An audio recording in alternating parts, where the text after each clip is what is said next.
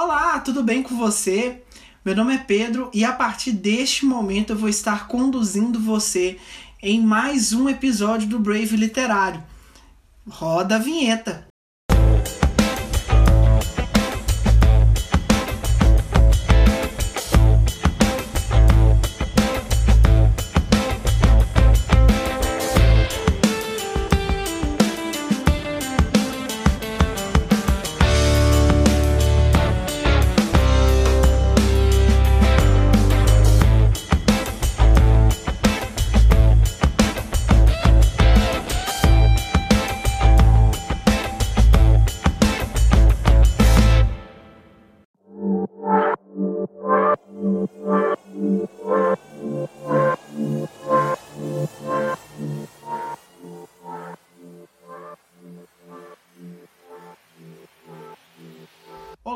Caríssimo, olá, minha caríssima. Que a graça e a paz do nosso Senhor Jesus Cristo estejam sobre a sua vida.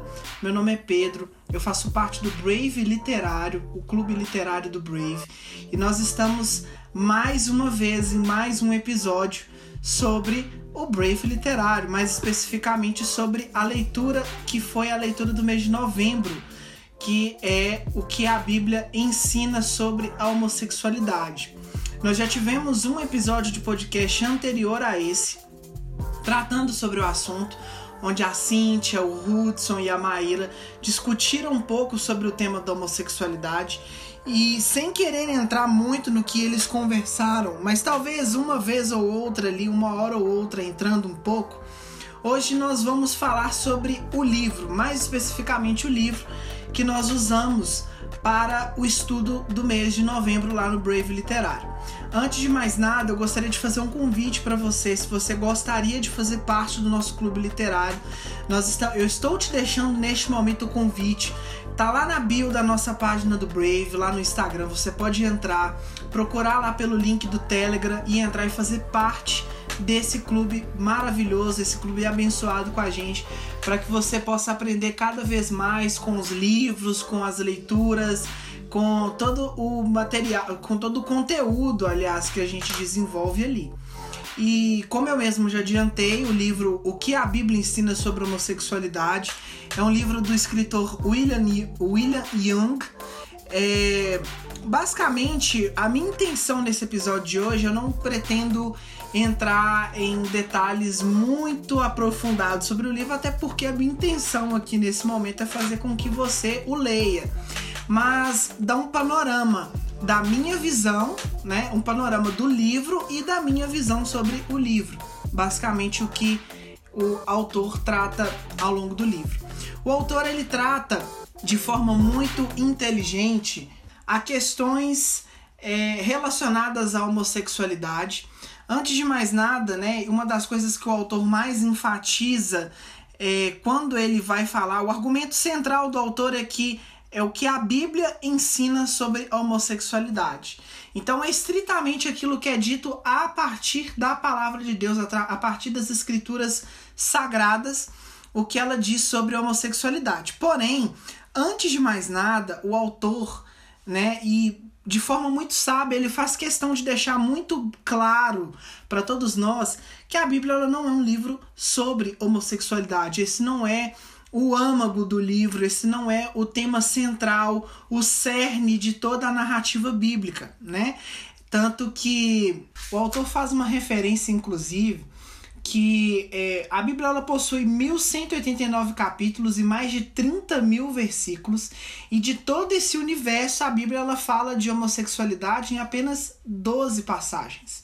Então, por mais que seja um tema muito é, polêmico, especialmente nos dias atuais, mas não ser também um problema novo, é, nós tendemos muitas das, muitas das vezes a pensar que a Bíblia é uma narrativa exclusivamente sobre homossexualidade. Nós estamos muito enganados a respeito disso. Bem, o William, ele durante todo o livro, ele faz, ele constrói o argumento dele, o argumento bíblico dele, é, especialmente hoje eu vou focar especialmente na primeira parte, é, onde ele discorre muito sobre a narrativa em Gênesis, ou seja, a narrativa da criação.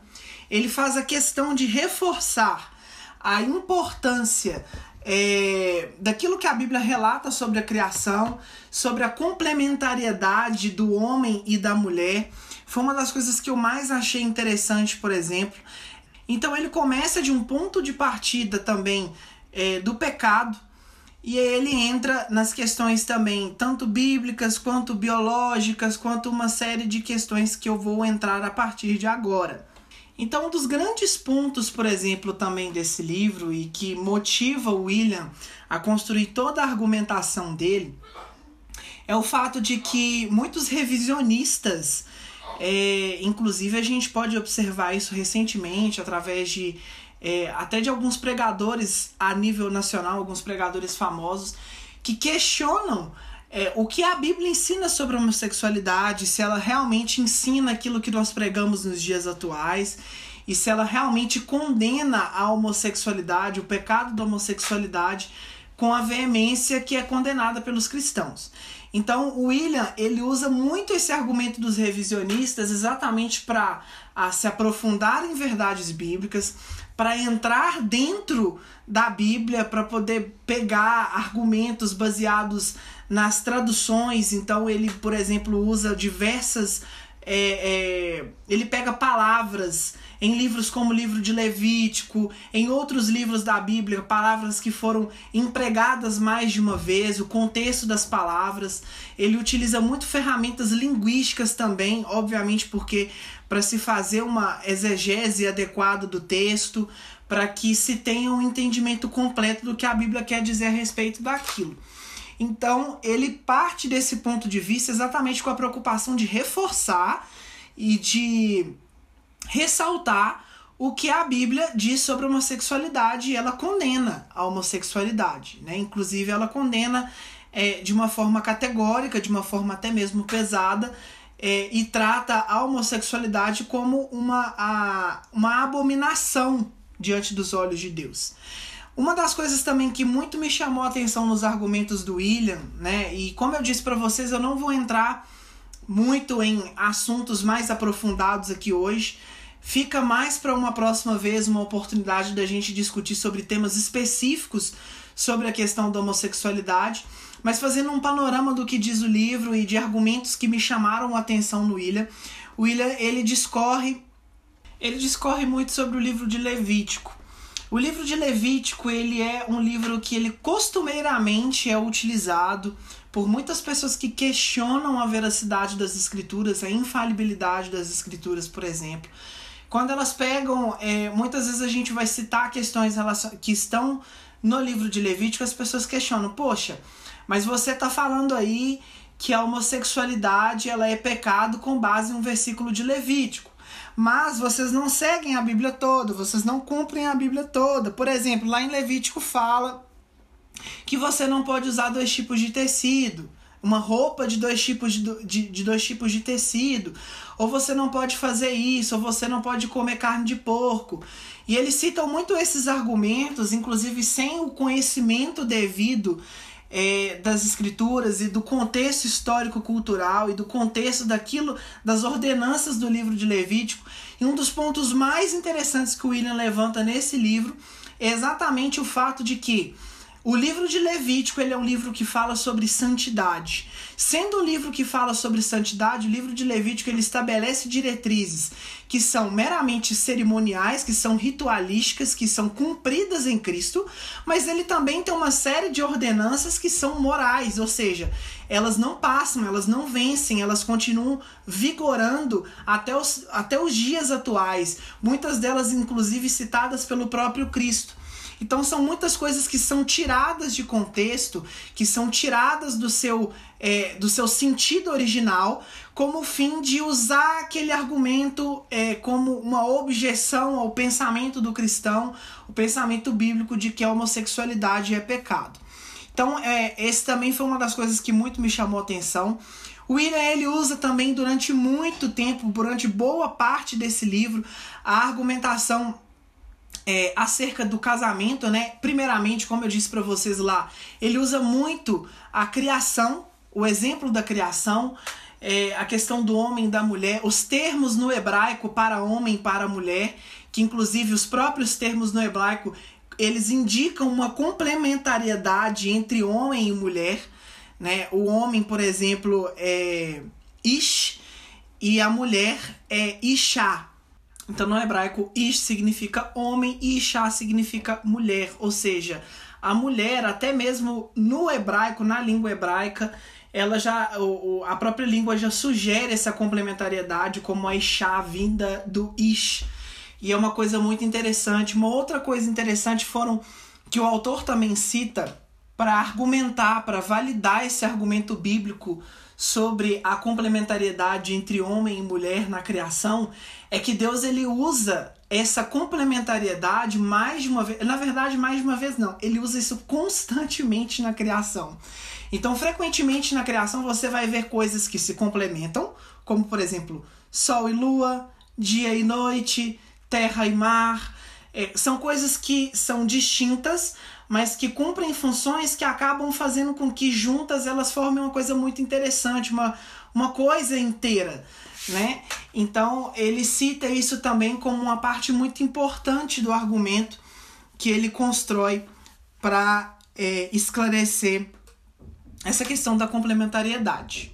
Aqui também ele vai falar sobre a questão do ato de relação sexual que ele destaca como unindo organicamente, relacionalmente um homem e uma mulher, tornando-os uma unidade, isso não sendo possível de uma outra forma, né? Que o mero contato físico, como segurar as mãos de alguém ou enfiar seu dedo no ouvido de um parceiro, não une duas pessoas numa união orgânica, nem os une como um sujeito único para cumprir uma função biológica.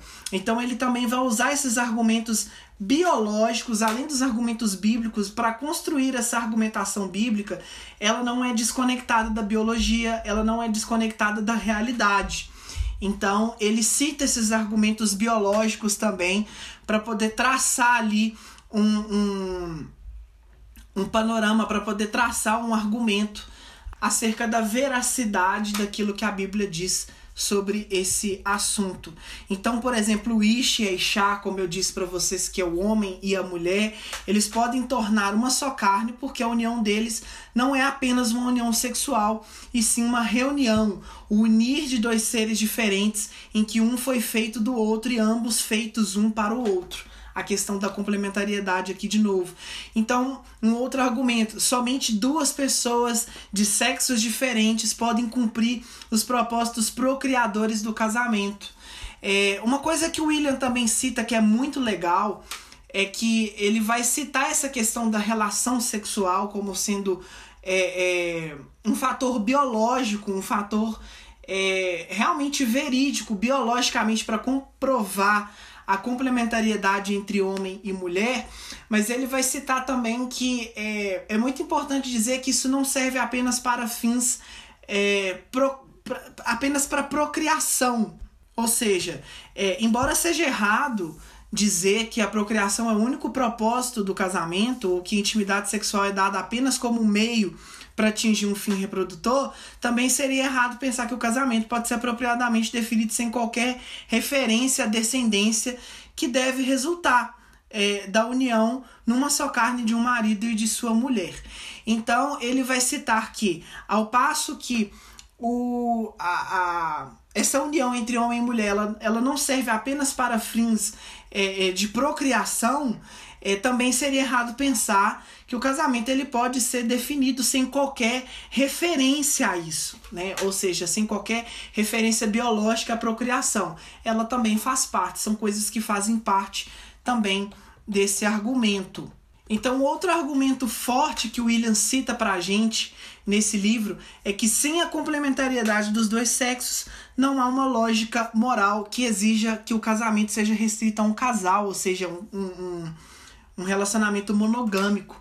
Isso é muito interessante. O que ele está sugerindo é exatamente que, se não há complementariedade entre os dois sexos, não há uma lógica moral que exige que o casamento é, seja monogâmico, né? que ele seja restrito a apenas um casal. Então, se você aceita o casamento homossexual, você não tem mais um argumento intelectual consistente para rejeitar a poligamia. Olha só que coisa interessante que ele cita também. Eu vou citando isso para vocês e eu quero muito sugerir é, e incentivar em vocês uma vontade para que vocês leiam esse livro. Porque se eu simplesmente ditar as coisas que estão nesse livro para vocês, talvez vocês não tenham a compreensão exata que eu tive quando eu tive a oportunidade de lê-lo.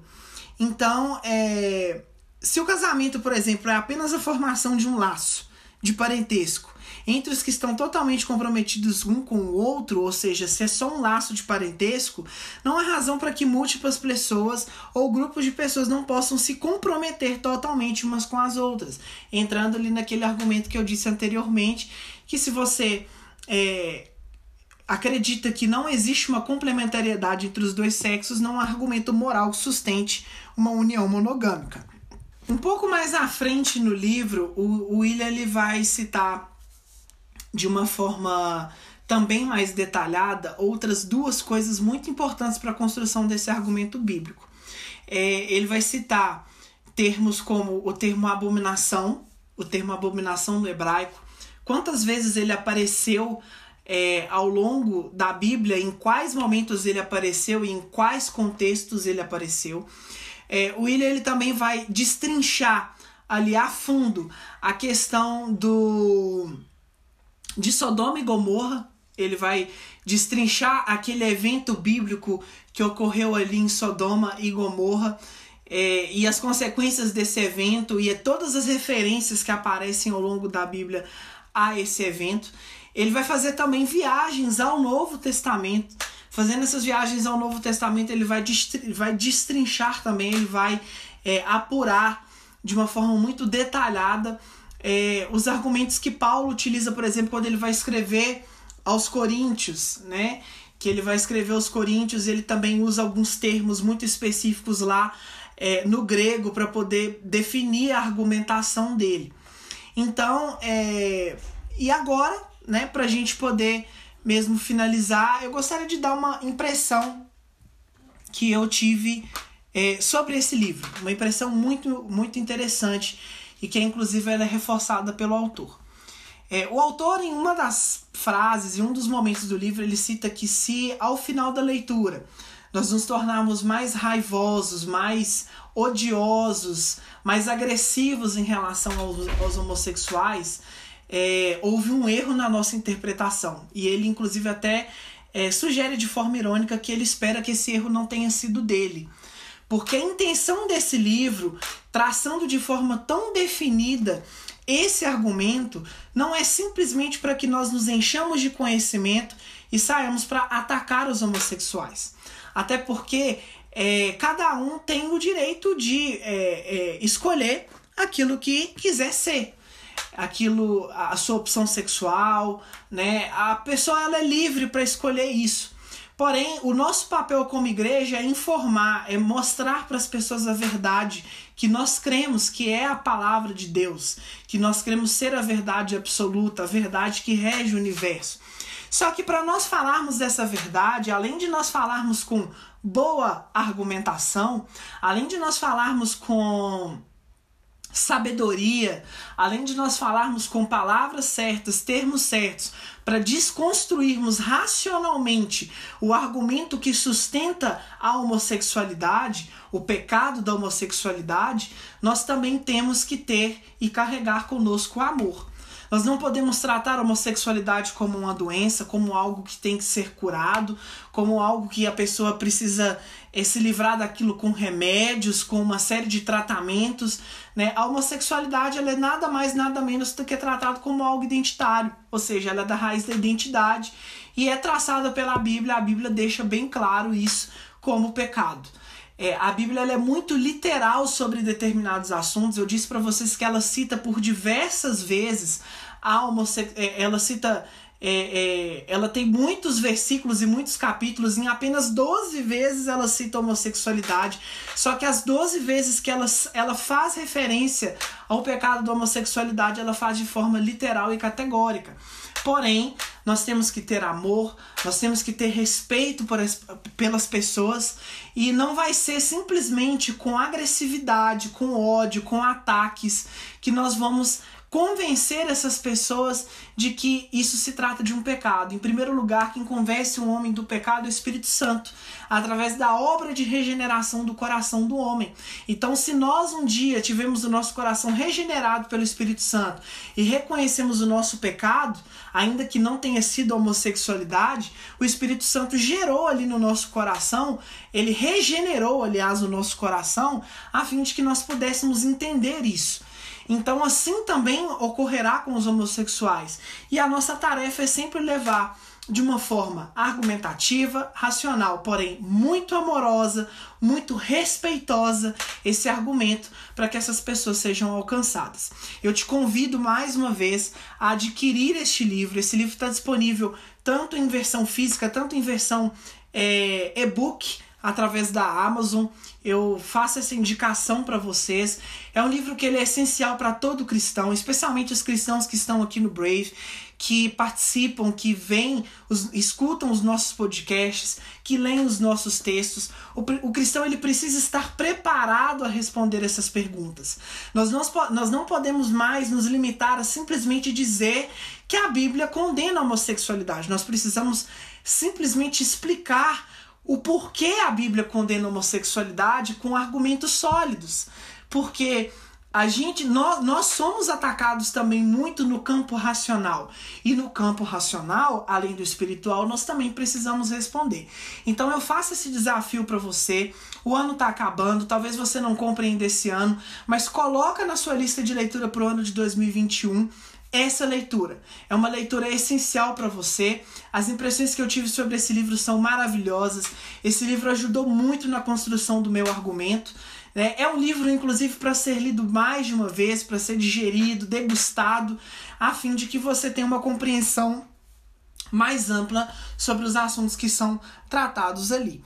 Então eu fiz um apanhado, né? Foi um mexidão de assuntos é, que foram tratados ao longo do livro mais uma vez, eu não tinha a intenção de entrar profundamente em determinados assuntos, mas de fazer sugestões e de colocar coisas que são sugeridas ali através do livro para que você seja incentivado a adquiri-lo e a lê-lo. Amém? Então, mais uma vez, você que permaneceu até o fim, muito obrigado. Eu gostaria de fazer um convite para você que nesse sábado nós, nós teremos a última live do ano no Brave eu gostaria de fazer é, um convite para que você faça parte desse momento com a gente. Vai ser um momento abençoador e eu tenho certeza que a sua vida vai ser muito impactada, muito abençoada pelo que vai ser dito ali. A live vai acontecer a partir das quatro da tarde, vai estar disponível através do Instagram do Brave e do YouTube da Igreja Lagoinha Prado. Meu nome é Pedro, eu te agradeço mais uma vez pela sua presença aqui conosco e até mais, que Deus abençoe.